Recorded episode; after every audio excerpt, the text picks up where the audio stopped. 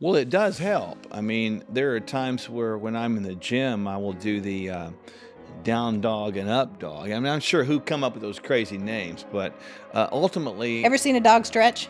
Well, you actually have. That's that would make That's sense. That's the down didn't- didn't dog. So, a few things that are absolutely necessary to keep that weight off is number one, having a good relationship Mm. with food. Oftentimes, we go on those restrictive diets, the 500 calorie a day diet, or we're going to fast it off or run it off or whatever it is. We have to have a healthy relationship Yeah. with what's on the plate. Well, we can't have food being our best friend.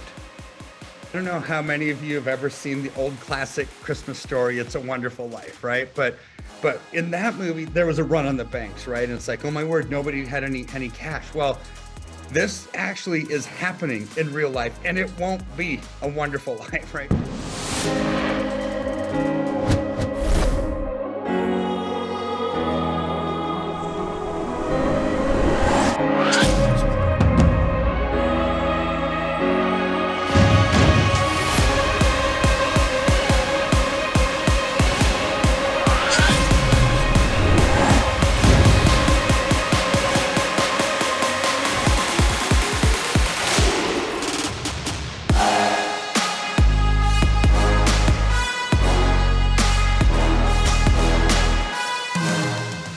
Yoga a healthy choice for exercising? And if so, is it right for you? What do you know about this thing called yoga?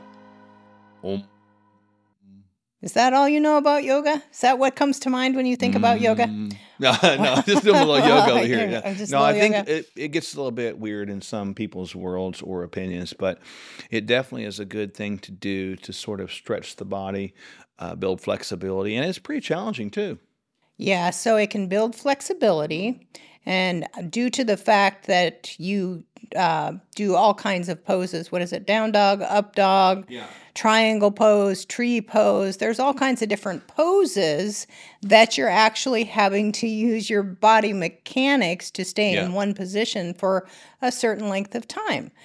Well, it does help. I mean, there are times where when I'm in the gym, I will do the uh, down dog and up dog. I mean, I'm sure who come up with those crazy names, but uh, ultimately, Ever seen a dog stretch? Well, you actually have. That's that would make That's sense. the I down didn't, didn't dog. realize that, but yeah, I think that they're good.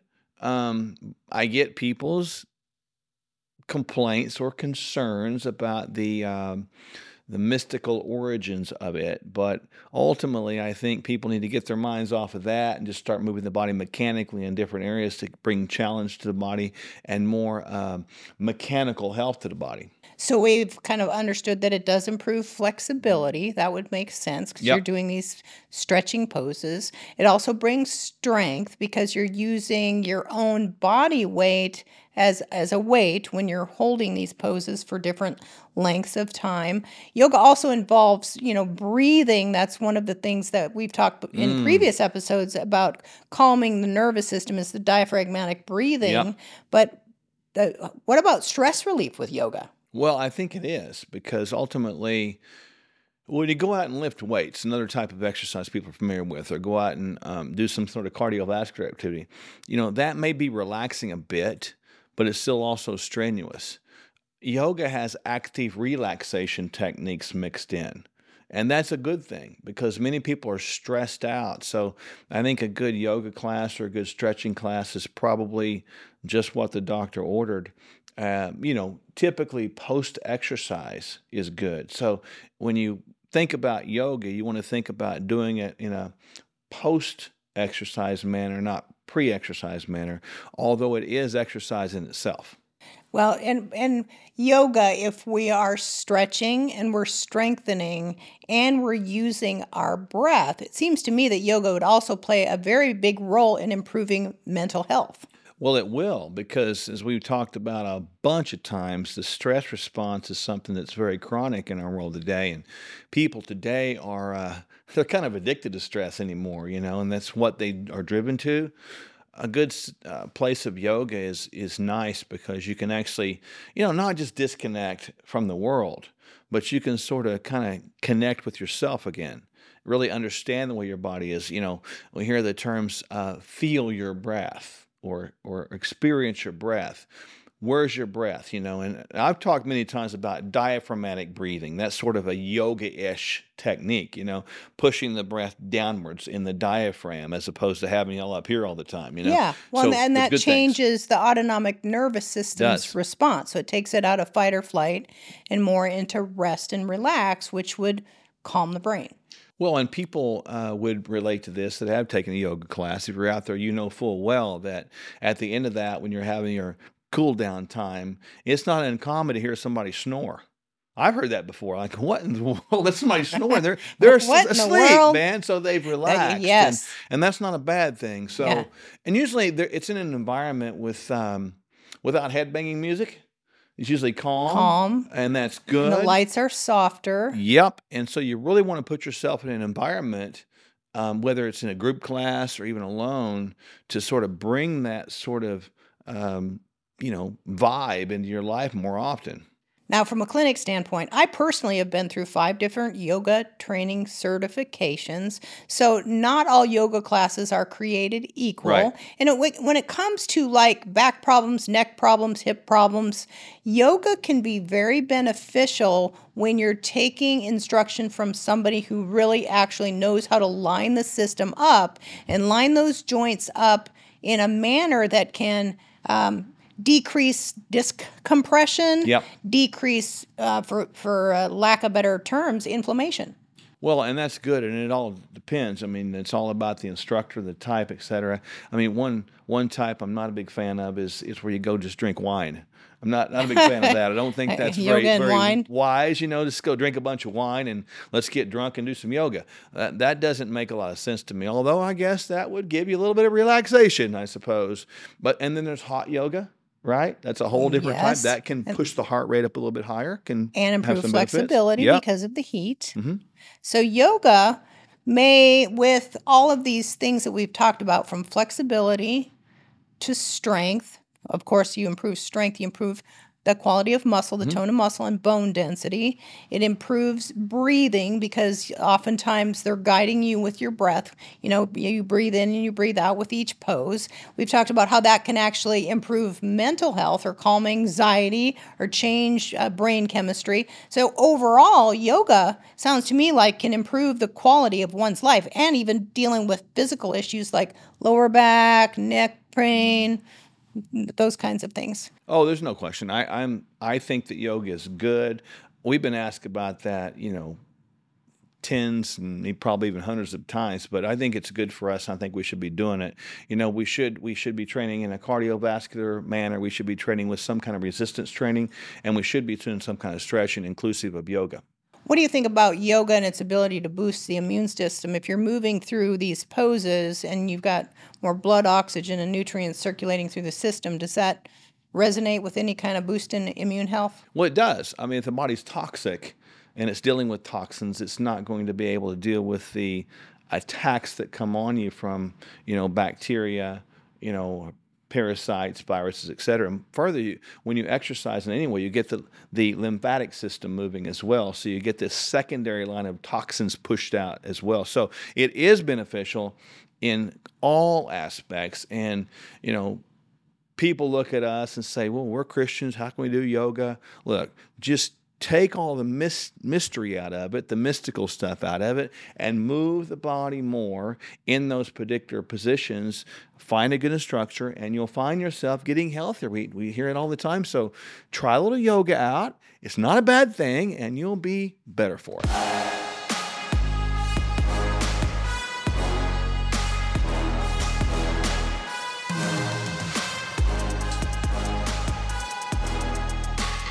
Could use your assistance. Okay, um, Jesus.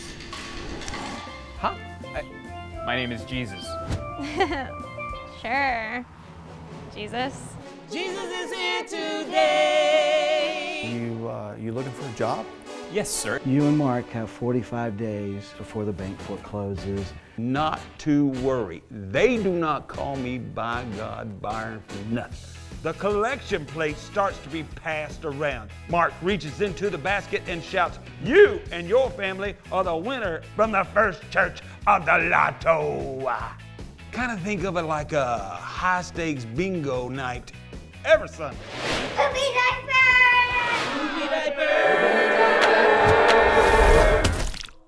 This video of the diaper is going viral right before our eyes. This is a miracle. what is?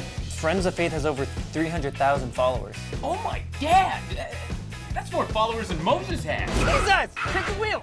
Say it. No, Stop take the wheel! I got it. I got it, buddy.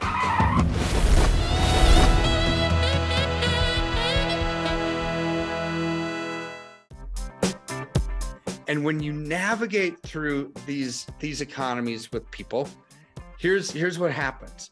We want to hold their hand through it, let them know when it's time to buy, sell, reallocate, get out of Dodge. Because a lot of times when you're struck with fear, fear does two things. Number one, it can paralyze, and, and people just put their head in the sand and say, I'm just going to forget about it and hopefully it gets better. Or it causes you to make a wrong decision. And this is why we are here is to help people navigate through the political quagmire nonsense that's going on, the economic malaise and the absolute collapse that we're seeing. And when our freedoms are eroding, our political freedoms, our economic freedoms, our personal freedoms, our religious freedoms, our health freedoms, they're all tied together. But you know what doesn't need to erode with that? Our finances. KirkElliottPhD.com forward slash Sherwood. Exploring biohacking, bioharmonizing, biosynergizing, stacking, resilience, or anti fragility. Start here. No gimmicks, just proven results.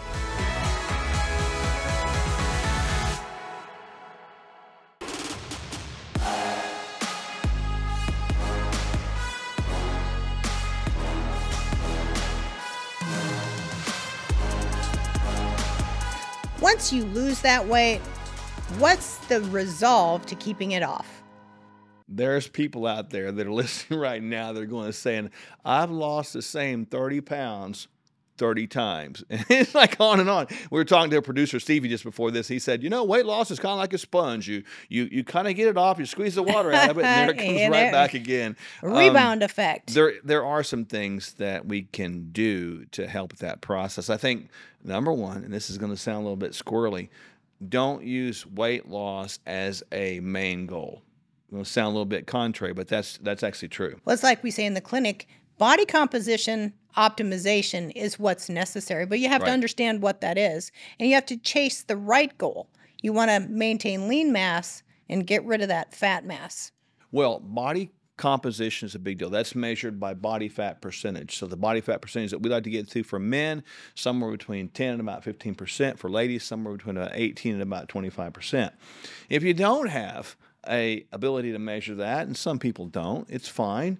You simply want to have um, a good physique and you don't want to have excess belly fat. That's what it boils down to because that becomes inflammatory. So it's really not about losing weight as much as it is improving your body composition to a place of health, a healthy composition. So, a few things that are absolutely necessary to keep that weight off is number one, having a good relationship Mm. with food. Oftentimes, we go on those restrictive diets, the 500 calorie day diet, or we're going to fast it off or run it off or whatever it is. We have to have a healthy relationship Yeah. with what's on the plate.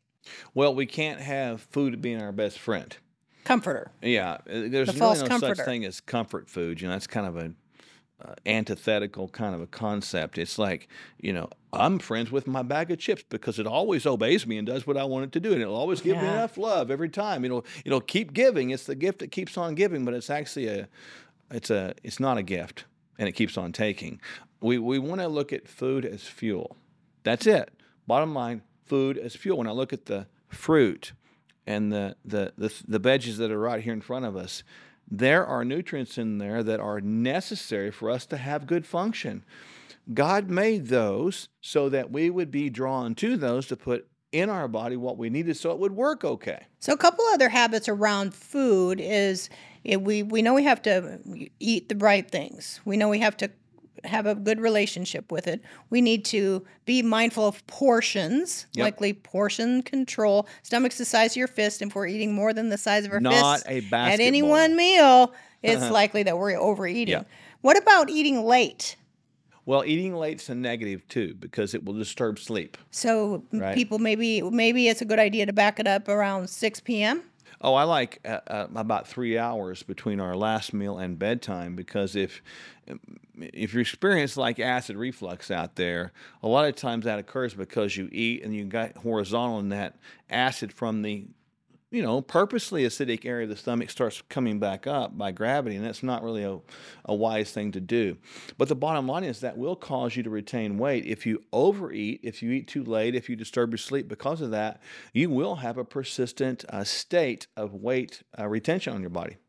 What about, uh, don't so, eating late can be a problem. Carbohydrate intake is also another big thing Mm. that can be a menace. That's we Yeah. get the munchies. Oftentimes, the munchies are chips or uh, cookies or candies or things that have that sweet, sweet or salty saltiness to them. Uh, we probably need to monitor our carbohydrate intake. What we do, and some of the things you mentioned, they're not food, right? So if you Unfood foods or anti foods. frankenfoods, that kind of stuff. You know, honestly, um, you said it before. There's not one essential carbohydrate. There are essential vitamins, minerals, amino acids, fatty acids that come from food.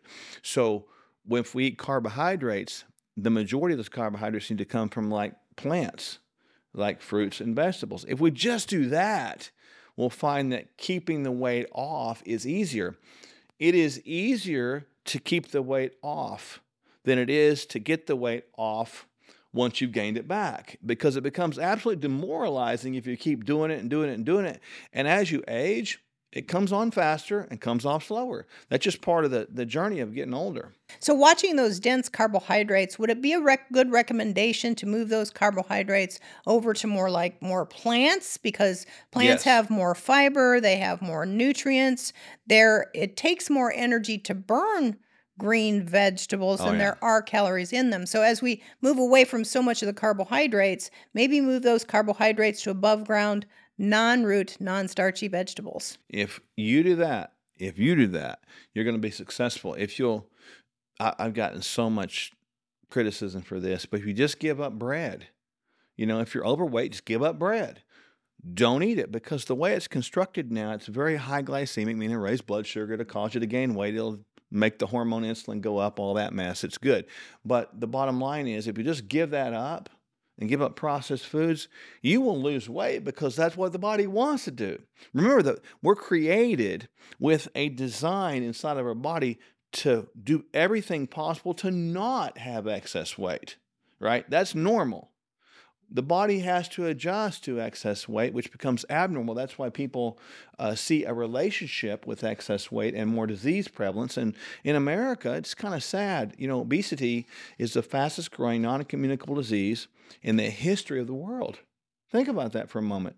And America has epitomized how to be very good at that because it's been so we're working on. tips to resolve that Yep. so we want to make sure we don't eat late we don't overeat carbohydrates we eat more vegetables we probably also should optimize our protein intake sometimes Yep. we restrict our calories so much we don't get enough protein and protein is the building blocks of life so you Yep. can't maintain that lean muscle mass if you don't get enough protein That's why getting on the scale weight is deceptive because you could lose muscle, causing the scale to go down, and you could think that's good, but it's not good. It becomes less healthy. The more muscle you can maintain, the less fat you can attain. I hope people caught that. The more muscle you maintain, the less fat you can attain. So the body composition really can be optimized like that. So protein grams, try to get at least in the area of 60 to 80 grams a day. And that's for a general for most people. There's a bunch of variables on there age, activity, muscle mass size, et cetera, but that's a minimum. So, also, it is very important for people to exercise, get mo- both cardiovascular exercise and resistance training. Those couple things are also keys to maintaining weight loss or optimal body composition. Absolutely. And we do this every day, all day with people all over the country. So if if that's an issue you need help with, um, reach out to us. We'd love to help you get those excess pounds off and keep them off forever. Up next, our financial guru Kirk Elliott gives us advice on what you need to know at this time in history. Hey, friends, you already know the answer to this, but we'll ask you anyway. If you stay away from your favorite junk food for a month and then go back to supersizing it, will your health improve? Well, That's the thing about change. To change, we have to be as consistent as possible. And when we go back to an old habit, it's not the end of the world. We just get back at the new habit. Before you know it, real transformation is evident to you and others. That's why we offer a bunch of helpful bonuses when you subscribe to Kingdom Fuel. Kingdom Fuel is our complete nutritional meal shake. It's the simple start to a transformed life, and we'll auto ship every month so you don't run out. You'll receive two free shaker cups, free access to our video courses, and a monthly call with us filled with practical inspiration. Just see the link below or on your screen and subscribe today.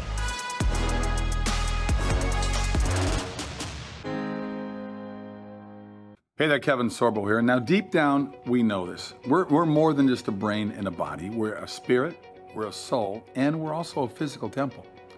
If you hit the wall when you're trying to improve one aspect of your being, it's probably because, well, other aspects are sabotaging our success. So that's why diets don't work. And frankly, why so much conventional wisdom from our so called medical establishments falls flat. Doctors Michele and Mark Sherwood have a very different approach. I should know because I happen to be one of their patients. They address the whole person to get to know you, your challenges, and more importantly, what your goals are. Then they offer a complete plan that addresses your unique biology and your heart. They'll help you discover what you need to experience transformation.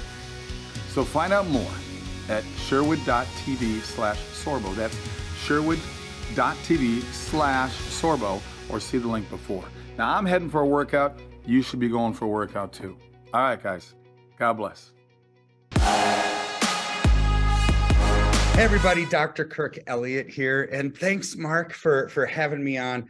Um, interesting topic today because it's it's a scary topic for everybody that has funds in the bank, right? So I don't know how many of you have ever seen the old classic Christmas story, It's a Wonderful Life, right? But but in that movie, there was a run on the banks, right? And it's like, oh my word, nobody had any any cash. Well, this actually is happening in real life and it won't be a wonderful life right? So so the fdic um, the the federal depository insurance corp right?